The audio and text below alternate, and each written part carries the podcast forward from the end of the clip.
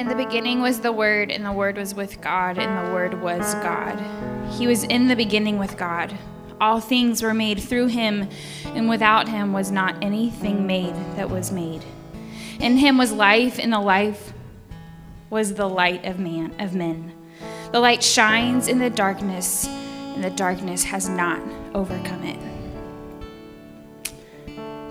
And so this morning, as we go through prayers of the people, um, specifically thinking of when we pray for what, all that's happening in Afghanistan, what is still true is that light shines in the darkness, and the darkness has not overcome it. Even when what we see and what we hear is the darkness, what we know to be true is that the darkness has not overcome the light, and that light shines in the darkness. And so we will pray with the hope and the truth and the promise that the darkness will not win.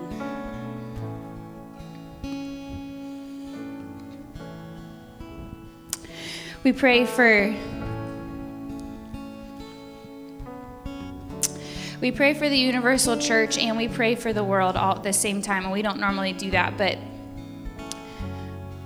as we see and we know and we hear the news of what's going on in Afghanistan with the Taliban, God, I just pray that you would mobilize your people in every office, in every church, in every organization, that we would not just sit back and watch, but that we would intercept, that we would intercede, that we may even physically move to aid the voiceless, to aid the victims, to aid those who are living in moment-to-moment fear. God, would you mobilize the church, the global church, to carry this burden together, that we would pray the bold prayers of saying, would you bring an end to this? Would you have mercy on your children?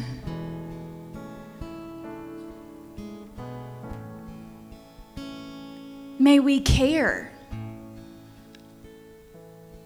because it matters to you.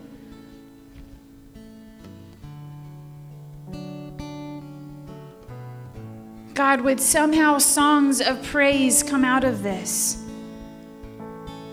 Would somehow the church and salvations spread amongst the land of Afghanistan specifically? Would you protect your children in the church in Afghanistan right now? Would you hold them? Would you remind them that even on the darkest of nights, as they are fleeing and running for their lives, the darkness has not overcome your light?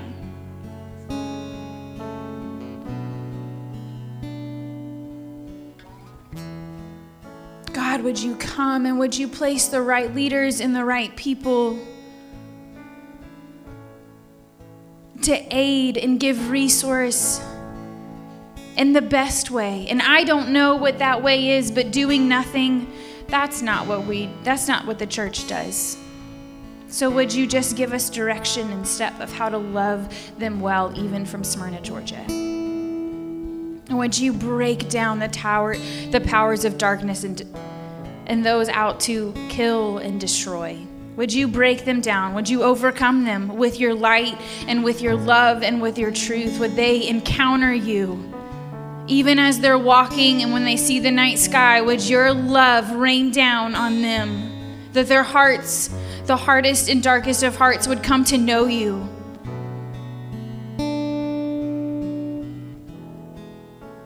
God, would you come, and come quickly? We pray for Haiti, who had a massive earthquake, hundreds of lives lost, destruction, and already such an already hard economic, unstable political environment. Would you be with your people in Haiti? Would you love them well? Would you draw near to them? Would you provide safe places for them?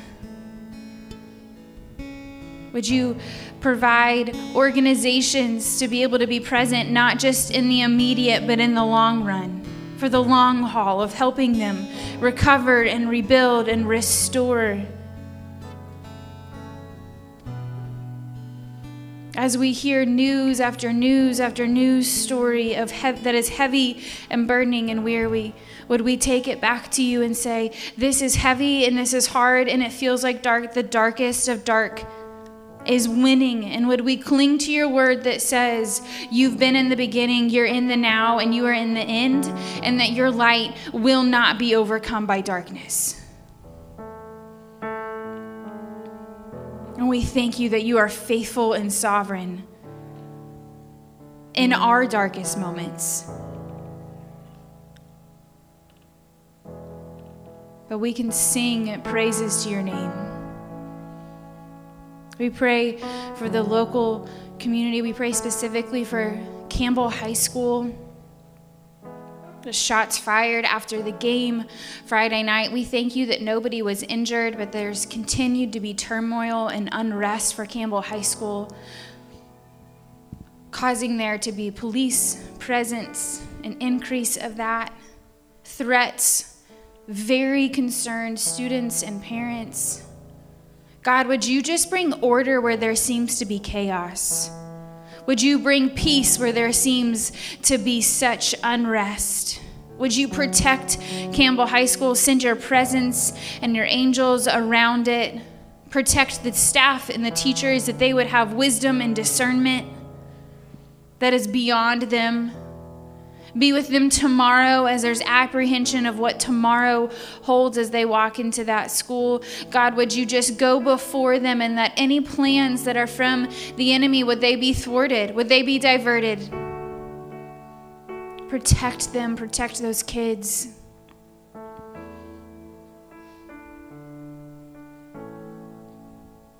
We pray for this local community. We pray for Thomas as he is going to be having a surgery soon. God, would you be with the doctors and every medical professional involved, that they would have wisdom to care for him best. We pray for Thomas that he would feel comforted and pe- at peace, that you would be near to him, that you would provide very clear and obvious ways for River City to love him really well, that he, he would know that we see him and we want him here and we want to love on him through this.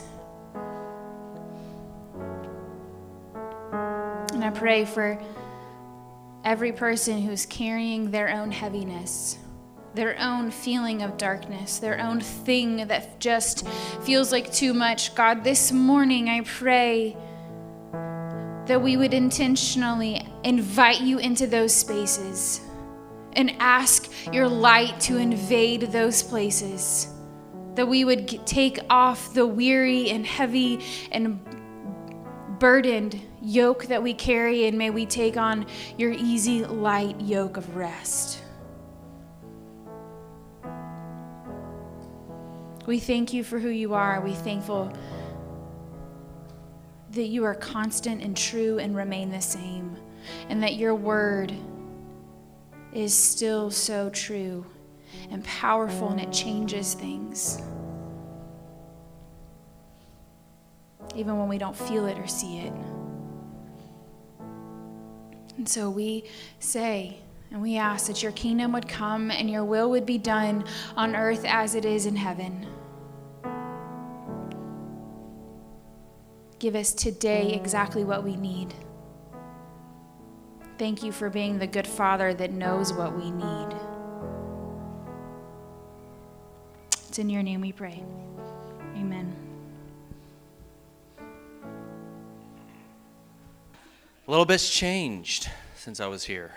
A couple things. I've not preached from a handheld mic in years, so no idea what you're about to get from me. Um, first, I just want to say I'm really thankful. We've been gone. I haven't preached for six weeks, and many of you are growing more spiritually than you have ever grown. And I feel the cadence and rhythm of it, um, but I, I, we couldn't go do what we did without the people who God has blessed this church with, and it's there's a lot. Okay, so there there's a lot that God has blessed this church with, and many of those people are in this room and not in this room, but our staff and our wise counsel, the graciousness. I mean, we have a secondary sound system that's somehow been set up that works right now because it went AWOL one week, and these are just normal church issues that people have to work through, but we have, I just want you to, to recognize, I recognize how important it is to have good people, and we have good people. So I just want you to cheer for, you know, Bill and Tina and Kara and Jonathan and Paul and, and many more, you know, many, many more. Nathan. That's an interesting selection of a seat. I think it's, I, I applaud you on it. Today's worship journey, I usually do a worship journey. Many of you don't know that. And I send it to the staff to be praying about the whole day. Today's is wisdom, bread, and singing. It's the worst ever. I need I need to get back into the rhythm of it. But I, I'm excited to preach. But I wanted to show you a couple pics, pictures of some things just that happened. So this is this is us. That's um that's Half Dome behind it. We had just finished uh, free soloing that. Um, we I mean we did it in the morning, so it's not a big deal. But so that's a beautiful place, right? Like that's that's where we've been. We were in Yosemite, we were in California, we were in Florida. Um, we've been all over, and and that was one of my favorite places we went. You can go to the next picture. Uh, th- this is. El, this is actually El Cap, and that only looks about ten feet tall, but it's about three about three thousand feet tall. And what was interesting is right below this, um, somebody had, this is one of those, somebody had actually used the bathroom on the ground at El Cap, and so we named it El something. See what I did there? Um, it took a little time to actually just get to the base. And of course I made my family watch some of the climbing videos that you can all see, but very inspiring to see somebody literally climb this thing with no ropes. Uh, also crazy, and I would use that as a word, but um, but but we were able to do this because um, the church believes it's important that not only do we preach about health, but that we operate in health as a family. And it, it for me, it really is a decision to take myself out of the work at times. And this was a beautiful example of how our community, our network, and our family got to experience that. So the end of it, of course, many of you probably don't know this, it ended with all of us uh, receiving the gift of COVID, um, which we received in California. So we all have gone through that, and it is kind of strange to leave, and kind of it was opening back up, and people were starting to get back into church, and was feeling fuller. And even before I came today, I've had so many people call or tell me, we don't feel comfortable at this time gathering.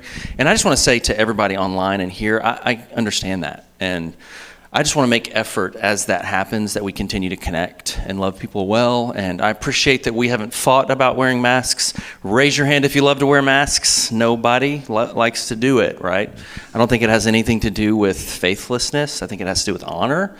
And so I think I'm thankful that our community is willing and able, and I think it makes it safe for those people here in the space to do that. So anyway, long story short, I'm super pumped to be back.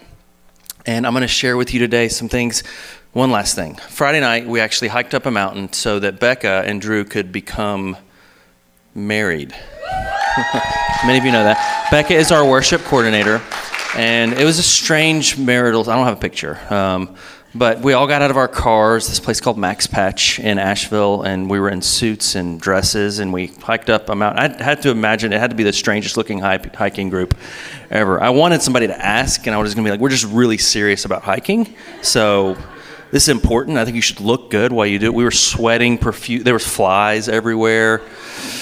But it ended up being really beautiful. And so you can look online at those pictures, and um, you can celebrate them and pray for them. And I miss them. Anyway, I am going to ramble a good a good amount today. And that's okay. You know, that's okay. It's what it is. Um, before I left to go, I had read the passages that we would be jumping into. And all the passages are on hunger or food. And I don't know why, but for me, these are the kind of passages that really inspire me. When I start hearing about a people group or a person that is hungry for God, it's it's fond language for me. It's I've experienced moments where I've felt a hunger and a thirst for God. But I do think it is a little bit confusing because hunger is one of those things you can't really make happen.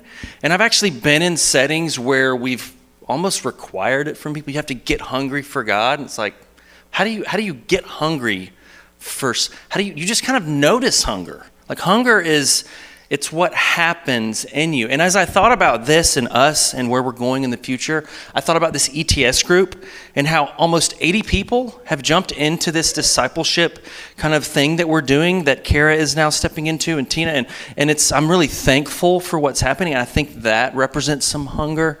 But hunger is something that you notice. And I don't think as Western citizens, many of us really understand hunger, right? Like, that's why I like fasting, because there's, in one sense, fasting is a way to feast on God. And in another sense, it's a way to kind of build kinship with people who are food poor and to understand that there are actually people who do not have a meal.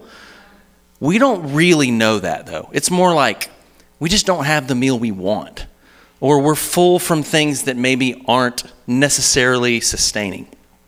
I have more arguments with my kids about what we're going to eat, and every single one of them has a different meal that they require each moment. And I always tell them, like, you have no idea what hunger is. I'm hungry, Daddy, right now. No, you're not. You'd eat pizza. We just had pizza last night. Thank God, right? Multiple pizzas. So as we re- I read these passages, I really do love them. This whole John six. All throughout the Old Testament, the children of Israel, the manna that came down that God provided for his children, the way that he used hunger to show the nurturing, almost like the mother, mothering characteristics of how he nourishes us. I love these aspects of the Old Testament into the New Testament. And it doesn't change today. We're going to talk about bread again, but I wanted to pause for a moment and read the first text from the lectionary because it's about wisdom. And I'm also fond of wisdom, but I recognized how little any of us can label what w- wisdom is. And I think this is maybe the most fascinating study in Proverbs I've done to this point. But I want to read you this text first, if you can pull this up, Bill. And this is, I'm going to read you this whole chapter, chapter nine. Up to this point, there's kind of been a back and forth about wisdom and folly. And so this is what this, this passage says. Wisdom has built her house. She has hewn her seven pillars.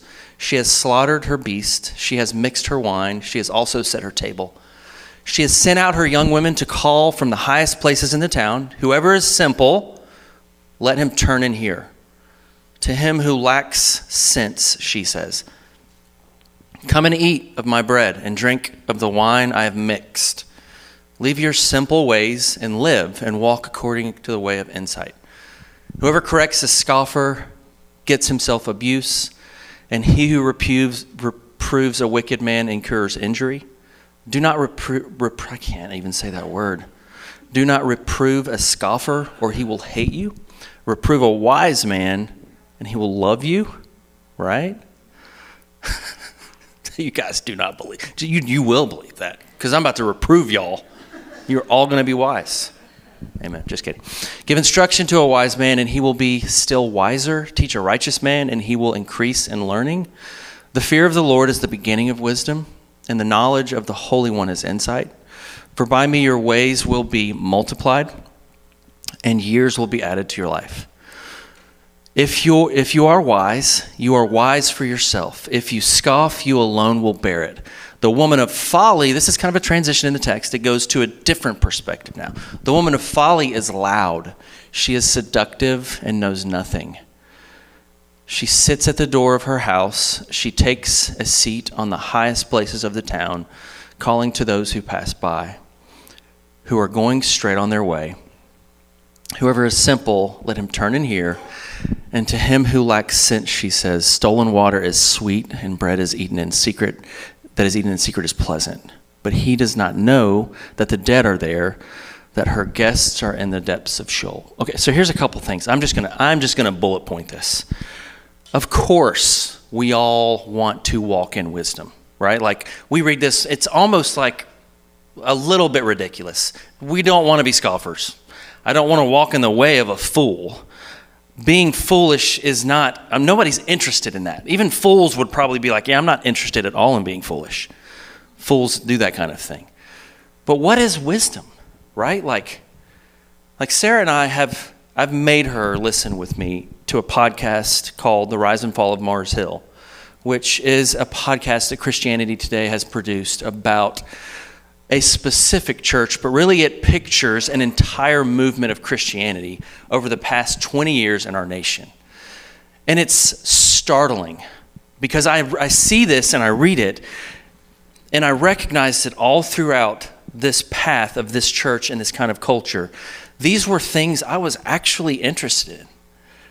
It's interesting that we, when we feel like we've found what wisdom is, all of a sudden act like we've been living in wisdom our whole life, right? Like, I, I despise that about myself more than anything in leadership. That as soon as I find what I believe to be true, I act like it's always been there. And those who are where I was are now the idiots. And I think, to me, if we look at this passage and you want to talk about what wisdom looks like, I think it's less to do with practical decisions and more to do with character or spiritual authority, which is what ultimately has been lacking in much of our lives. This book, actually Proverbs, is written to the young with the hopes that the young would see, the young who are considered simple here, not bad people, simple, that they would see the benefit of gaining wisdom. But it doesn't do an amazing job of explaining step by step. But I think that's purposeful. I think it's purposeful to say, you're not going to just land and be there and all of a sudden you have it all. Wisdom is more like character. That's why it's explained in things like the ability to listen when someone challenges you. That doesn't just come with a decision. To be fought, to be told you're wrong. You know you're not wise, and I know I'm not wise in my response to those kind of mean, those kind of meetings. And I don't respond like I would like. I imagine myself winning arguments all the time, right? Like, apologetics for me in a season was like, I'm definitely getting apologetics because I just want to prove Christ and show everybody how stupid they are, because that never won anybody to Jesus. But character, what's been missing? The reason, I'm, I could riff, I'm going to riff. And you have, you can all be angry at me, right? Okay? So the reason so many people my age, I'm forty-three, right about twenty years ago, started getting into ministry, and now they're all transitioning from ministry, is because we recognize gift, and we gave platforms to people with gifts, but we had no desire that people had developed any any sort of character. And gift can't, it's not sustainable. I don't care. Like, one of the best quotes in this podcast, which listen to it if you if you want to, was that doesn't matter how far along you are in your gifting. If you're twenty or thirty something starting in ministry as a pastor, you're not able to withstand the weight of what's going to happen. That doesn't mean you shouldn't do it. That means you should pace yourself at a rhythm where you can learn that character actually matters more than gift. And this is what discipleship to me needs to begin to look like.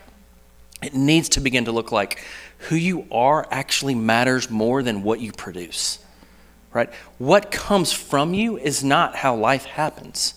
Life is a gift to be consumed on a repetitive basis. And this is the tricky part about this text in John.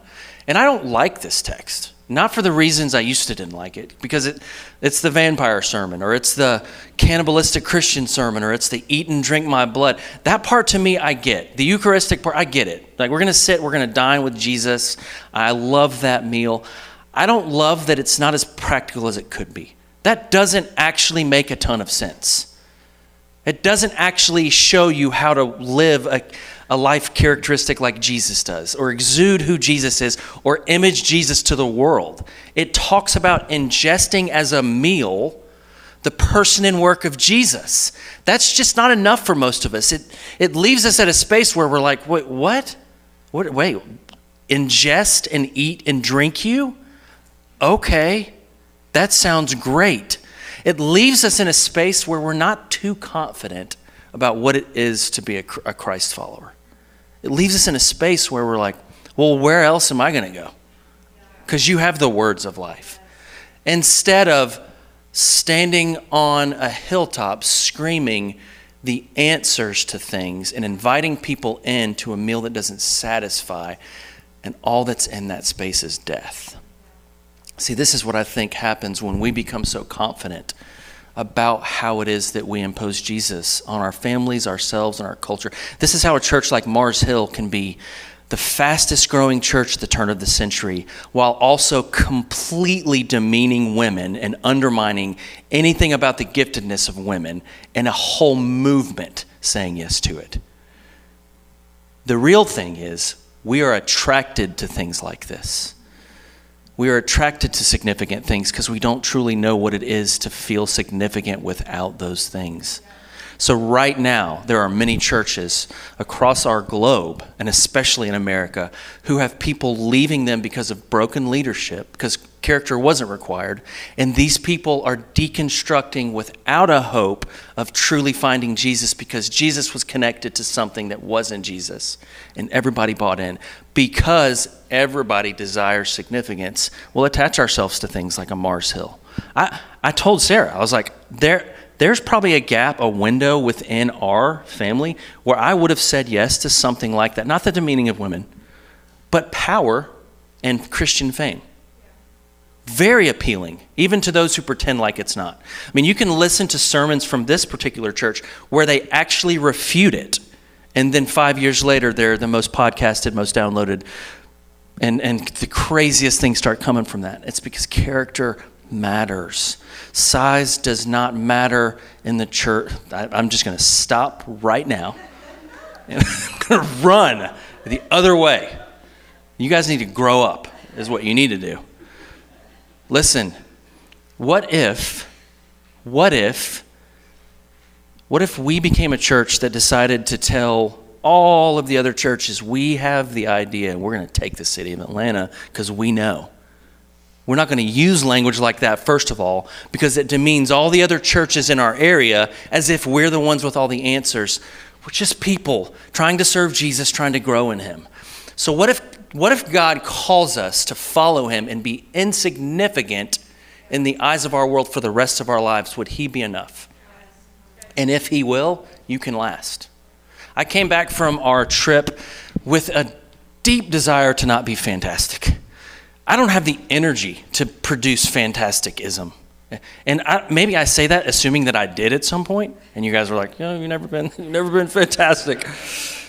I don't have the energy, but I do have this desire for faithfulness. I want to be faithful. When I hear these stories, I want to be faithful with small, not because small means I'll fi- it will get big, but because small is good enough.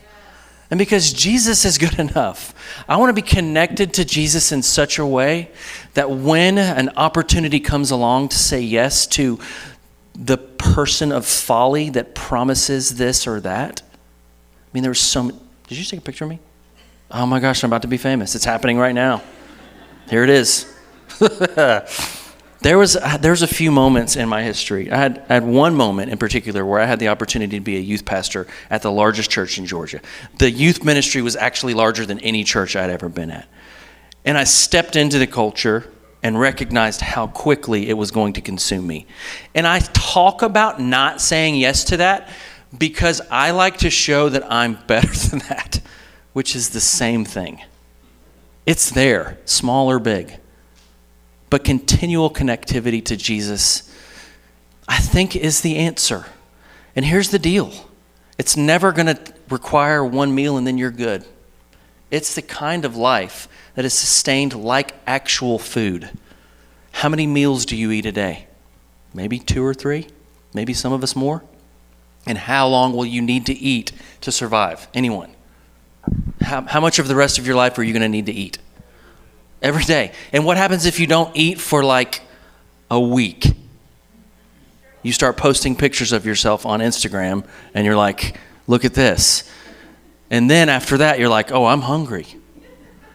Right? Like, this is why I love and hate this language, because in this passage in John six, there's really no way to exist without the continuity of these meals.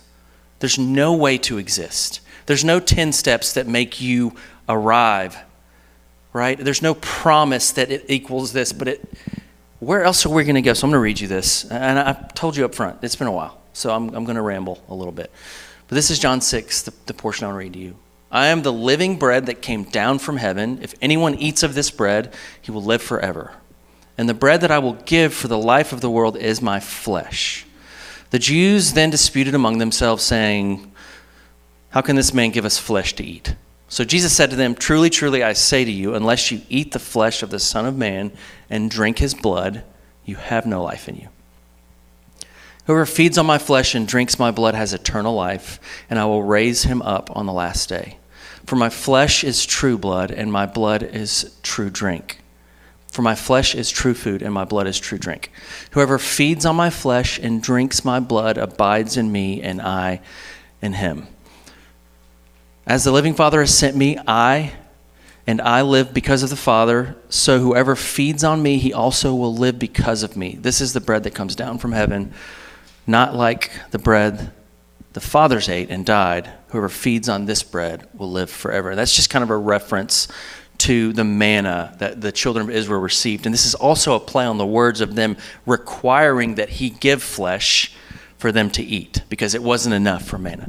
But I just want to, just a few quick things about this passage that I think are important. This is provocative for them, not because they actually think they're supposed to eat and drink flesh and blood. For the first crew that got it, they were in person with Jesus, and there would have been a slight understanding of sacrificial ancient culture, where to any god you would present a sacrifice, and part of this sacrifice would be taken for the people to eat, and part would be actually given to the god. And as it was given to the god, it believed it became like the god, and those who ate it believed that they had ingested the god, and as they left, they believed they are actually living out this god. This would have been common for them. This would have been something that would not have been at all so much of a stretch that kept them from thinking, he actually wants us to eat and drink this blood. But it also would have been a nod to the people who John wrote it to about seventy years later, that this is talking about the Eucharist.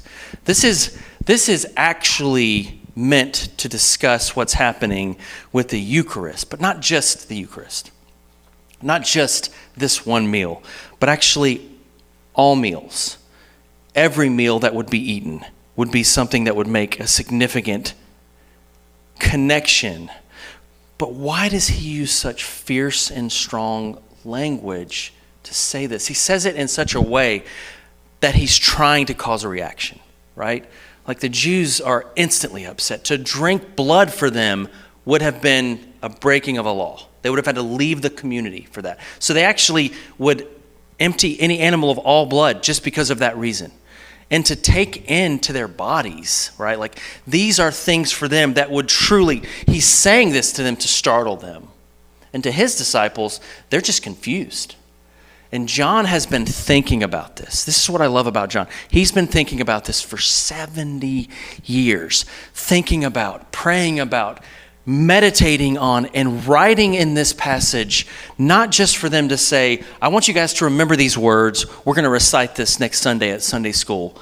He's trying to relay to them the essence of what he's been ruminating on for years and years and years. So much so that it reminds me of when my friend came to preach and talked about those moments in services where there's a holy hush. Have you ever experienced that kind of moment where it just becomes thin and you experience something more, and it becomes more real than it was before? I think John is led by the Holy Spirit in the writing of this, for sure, to be sure. But he's not just trying to give words. He's trying to say, there's a deeper thing here that you must get. You must get this. God made flesh. What is the flesh? Flesh is how we navigate our world. Flesh is what we are in this world for. It's what Jesus also came and represented. I love that you read that. Did you just randomly pick that passage? The John, the, the John one passage? That God was turned, God, his, God's mind was made into flesh. The Word was made into flesh to live among us. This is fantastical. He's saying to us, I want you to take into you this blood, which to the Jew would represent the life force, and this flesh, specifically the flesh of Jesus that came from where God was to where we are, to commune with us. I want you to take this as if you're chewing on it. The word here is literally talking about chewing, chewing on it. Chew on this as if it's a meal, as often as you have a meal.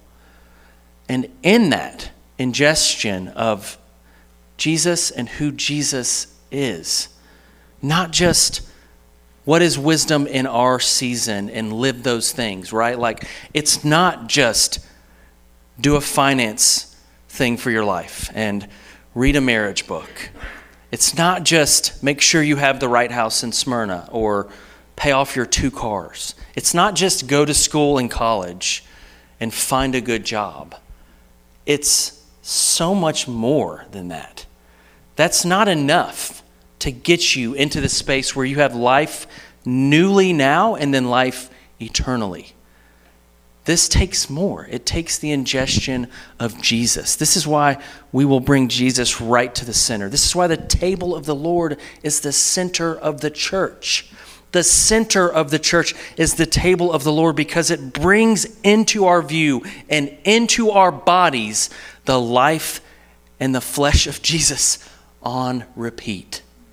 On repeat. For five or six years, I've understood this. Before that, I did not. I used to would have said the altar was more important than the table. I used to would have said what, what you experience at the altar, and I'll just tell you, if the altar's not connected to the table, it's not as meaningful as it could be, right? I imagine the table just extending out into our home and our living rooms, because this is for us. This is for us the meaning of it all. This is how we know when we start as communities demeaning women and telling women that they're less than men, that we are wrong. This is how we know when all of a sudden there's this culture that's created that Josh thinks it's important that he becomes famous, so we're going to take all of our resources to give him a larger platform, that Josh is wrong. This is how we know that when we start to put our money towards things that are crazy, that have nothing to do with the gospel, that we are wrong. The person and work of Jesus. And if you take just a few moments to look at the person and work of Jesus, you will recognize that he's not most concerned that America is the best country in the world. It doesn't take much time, if you look at the person and work of Jesus, to understand that he loves all, invites all, is passionately pursuing all, uses women as his main disciples. Like, some of the things that we're confused about, Christian fame, Christian nationalism, these things just kind of become foggy at the feet of Jesus, because you see in Jesus, and we have the Gospels. It's like, well, how do we eat and drink of this blood? We literally have four stories about the person and work of Jesus that are incarnate and alive, as if they're moving about like lively oracles, not flat readings that we can actually sit in front of and ingest and be enamored by, and be broken by, and be convicted by, so much so that we realize we are the ones called to humility. We are not the ones to dominate. We are not here to use militaristic force against these evil people in Smyrna. Just that language that seeps its way into our whole culture, right? They're the enemy. We have the answer. We are here to be protected from. We are sent here by him for them. You who are simple, you who are weak. Just think about it. If you can ingest for a time the person and work of Jesus through the Spirit of Christ, you can start to then incarnate this. You, I actually believe that you can actually start to sound like the lady of wisdom if you're pointing people towards Jesus. But I think we sound like the lady of folly when we're pointing people to other things. And I think it's so easy to point people to other things, right? So many of us are convinced, so many of us are convinced for secondary things, and they just don't matter. The person and work of Jesus is ready, right? I love that Debbie Thomas, one of my favorite, favorite bloggers, talks about Jesus and a nurturing motherly characteristic. And she posed this question that to me was beautiful, was, can you imagine how, how Jesus feels about wanting to feed you. Not just that you need to be hungry, you need to eat, you bad Christians, you ingest Jesus, but imagine Jesus and how badly he desires to feed us in this way. I mean, even in the Proverbs, before we see Jesus, it's inviting to a meal those who are simple. And even with Jesus, he's inviting. There's stories of feast. Call anyone who will come. Nobody wants to come. We'll call someone else who will come. Jesus wants to feed us, and she uses provocative language. Is that okay if I use provocative language? Like a mother wanting to feed their child milk.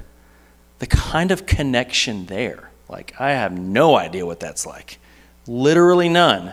But I've I've had three kids, and I've seen the experience of Sarah and having to work through that and the kind of kind of give and take in battle, but knowing that she has in her body what's needed for the children to be full.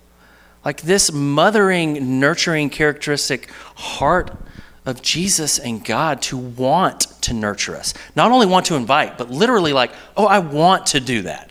Oh, I would love to do that for you.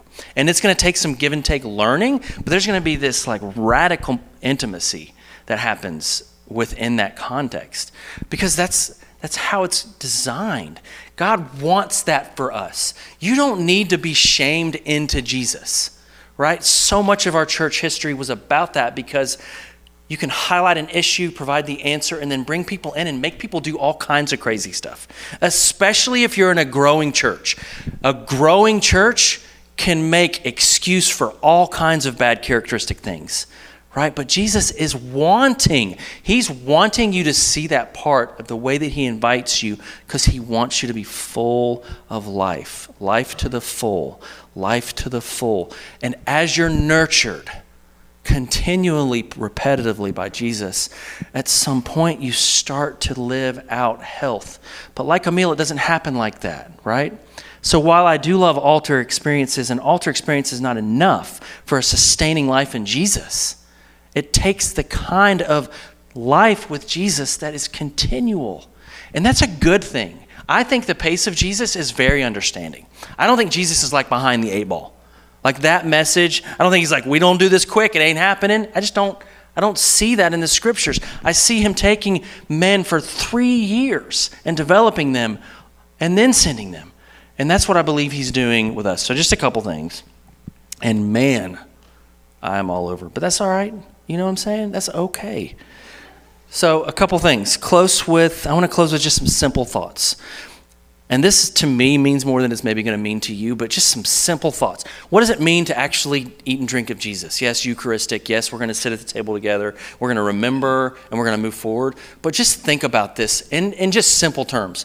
Bread has to be made, and it's it takes actual skill and the right ingredients. And once it's made, its whole intent is to be given to be eaten. So just bread at the store, like that store. That bread was made and then given, and it needs to be eaten pretty quickly, because if you don't eat it quickly, stuff starts growing on it, and that all that stuff's at my mom's house because she doesn't know how to clean out her cabinets. Number two, how often do we need to eat? Like three meals a day. Three times a day is how much you eat. And you need, well, two. I do two. Who does three? Who does two? Who does one? Who does none? Jesus. Who does four? Four, nice. Small, intermittent. It's probably very thoughtful, I imagine. Yes. But how often, just simply, how often do you need to eat for life? Number three, one meal is not the point. Please stop being the Christian that found the meal. That's all you ever need. This is all you ever need to do. Just do this, and you're good. That does not work. I think the the one meal is enough is the whole kind of message of get saved now, say yes now, and then you're going to go to heaven one day, but until then, just don't ask any deep questions and just smile. And that's impossible. Number four, it becomes us. Somehow, this meal becomes us. And I'm talking about actual meals. The food that we take in somehow becomes our bodies. I am not smart with this kind of stuff. But if you don't eat, you don't have a body. Actually, I watched the show with my kids that we love. What's it called? Alone? Maybe? where you have to live for up to one hundred days in the wild. Anybody ever watch this? And they have to actually find their own food. And this one guy killed a muskox by running by it and stab. And and and what he would eat, and nobody ever makes it through the show, by the way, except for this guy. And this guy you don't ever want to meet because you might be food for him. But, I mean, they everybody's checking out left and right of this show because ten days in, nobody knows how to get food anymore. People are eating flowers. Some guy's eating grass. This person's eating bark because it's got... None of those people make it because they didn't kill a muskox. This guy who has food makes it the whole show. And he's eating all kinds of stuff. He's talking about how if he doesn't have fat eyeballs, other things. He's talking about if I don't get fat soon. I didn't even know that you needed fat. I'd have been going after the muskox all day. But he was he killed a porcupine because they have fat. And one of the porcupines had spots all over it. And a girl ate that. And she actually was okay. But the meal becomes us, and even more so in this meal.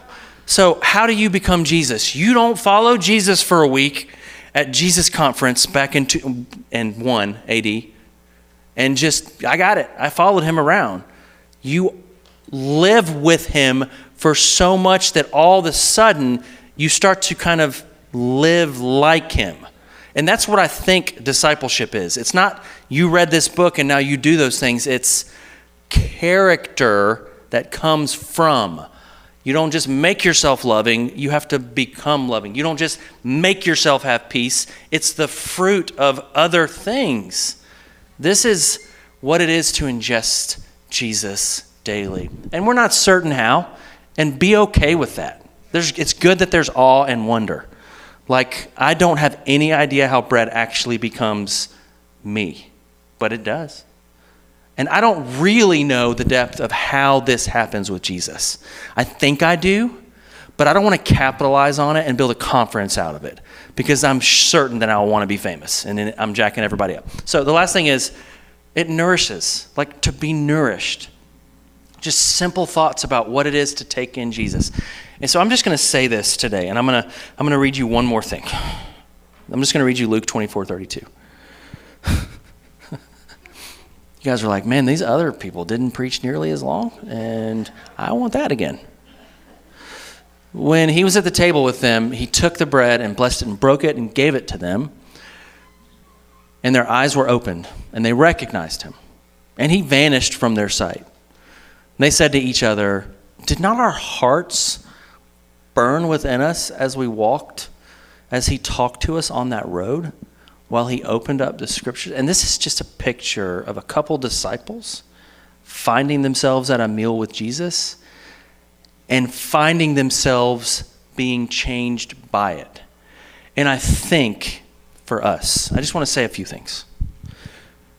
I want to say to those of you who happen to possibly be deconstructing, okay, I am not an expert on not deconstructing. I do not, I have deconstructed some things. I for sure for a season believed that America was awesome and it should be the best. And then I went through a season where I was like, everybody who believes that is dumb. And then I realized like, I'm not as smart as I think I am.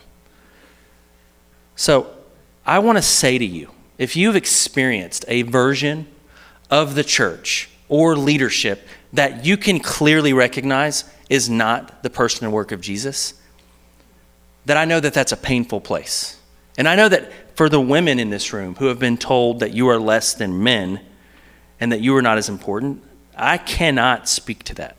I can only speak to what I've heard with Sarah and seen in the, in the churches I've been a part of where that has been definitely a key role. I want to just ask you to trust your instinct that the Jesus that you didn't receive is really Jesus, and that Jesus is really good enough to follow for the rest of your life. And I just kind of believe he wants to heal you and nourish those broken places. And I don't really know how that happens because there's so many people and so much damage has been done. But I can tell you with clear certainty, Jesus is better, and he wants your wholeness. And he wants you to be nourished, full cheeks. I could say some other things, I'm not going to do that. I don't know how it happens, But I know it happens with you remembering that he's really good. Like, he's really good. Like the version of Jesus we want him to be, not the one that shows up like Zorro, which we watched last night, but the one that shows up like, no, you should be stronger. And he's like, my strength is different. No, are you going to take over now? I'm taking over differently. Are you going to be king here? I'm not going to be king like you think. Are you going to kill them? I'm going to heal the ones you try and cut. This is the version of Jesus that we want and we don't want. He's that good. And he's good enough for the rest of our lives. If this group of people, or whatever church you're a part of, is the only community you have, he would be good enough in that. It doesn't have to be mega anything. Does that make sense? Is that enough for us? None, nobody in this room might be famous. I'm really sorry to some of you. You might not be recognized nationally or be invited on T B N, which I don't even know if it still is around. Is it around still? You might not develop a platform, and some of you don't need to. And if God does, ramble, if God does give you a space like that, I pray that you would see if you're not ready, because most people aren't. Most people cannot carry the weight of fame, because Christianity is not about fame. It's about humility, literally built around humility. Humility. So when you see it and it's not it, don't do it back to it, but recognize that's not it. God heal, God heal, God heal. Heal our land. All right, you can stand with me. Here's, here's my after not preaching for two months ending. Respond to Jesus and sing. That's literally my closing. I don't even know how to do that. But I do know how to do that, actually. I'm going to do it. All right. I've missed you guys. Um, I don't know some of you. Some of you are at home and you weren't before this. We miss you. If you need something, just reach out. Um, let people pray with you. If you're in this place right now and you're kind of dealing with whatever, let's approach Jesus together right now and trust that he is more than we are. Okay? And then we're going to sing something together. I'm going to think of it while I'm praying. Jesus, uh, develop curiosity in our hearts for what it is to follow you. Develop awe and wonder. Thank you for Lady Wisdom, who's done a lot. But thank you so much more for Jesus, who's with us right now. And Jesus is here. He's definitely here. And I just want you to picture Jesus. Just allow your mind to picture Jesus. And Jesus, I just ask that you would not just let us follow you, but let us consume you in the ways that we're supposed to. And I also ask, Jesus, with your eyes closed, for all of us who feel the brokenness of not seeing what so many broken people before us have done, that you would let us let them off the hook and then allow us to see ourselves and how we've done it, and that you would bring healing to us. And create in us, God, this just this, this desire to seek and serve you, because you're wanting to nurture and heal.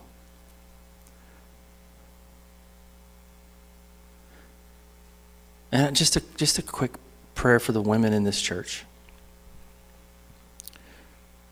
God, I pray that you would heal all the ways in which some type of patriarchal dominance has been connected to you, and that you would heal that and show your faithful love. You're just as called, just as gifted, just as much a follower. You can be leaders.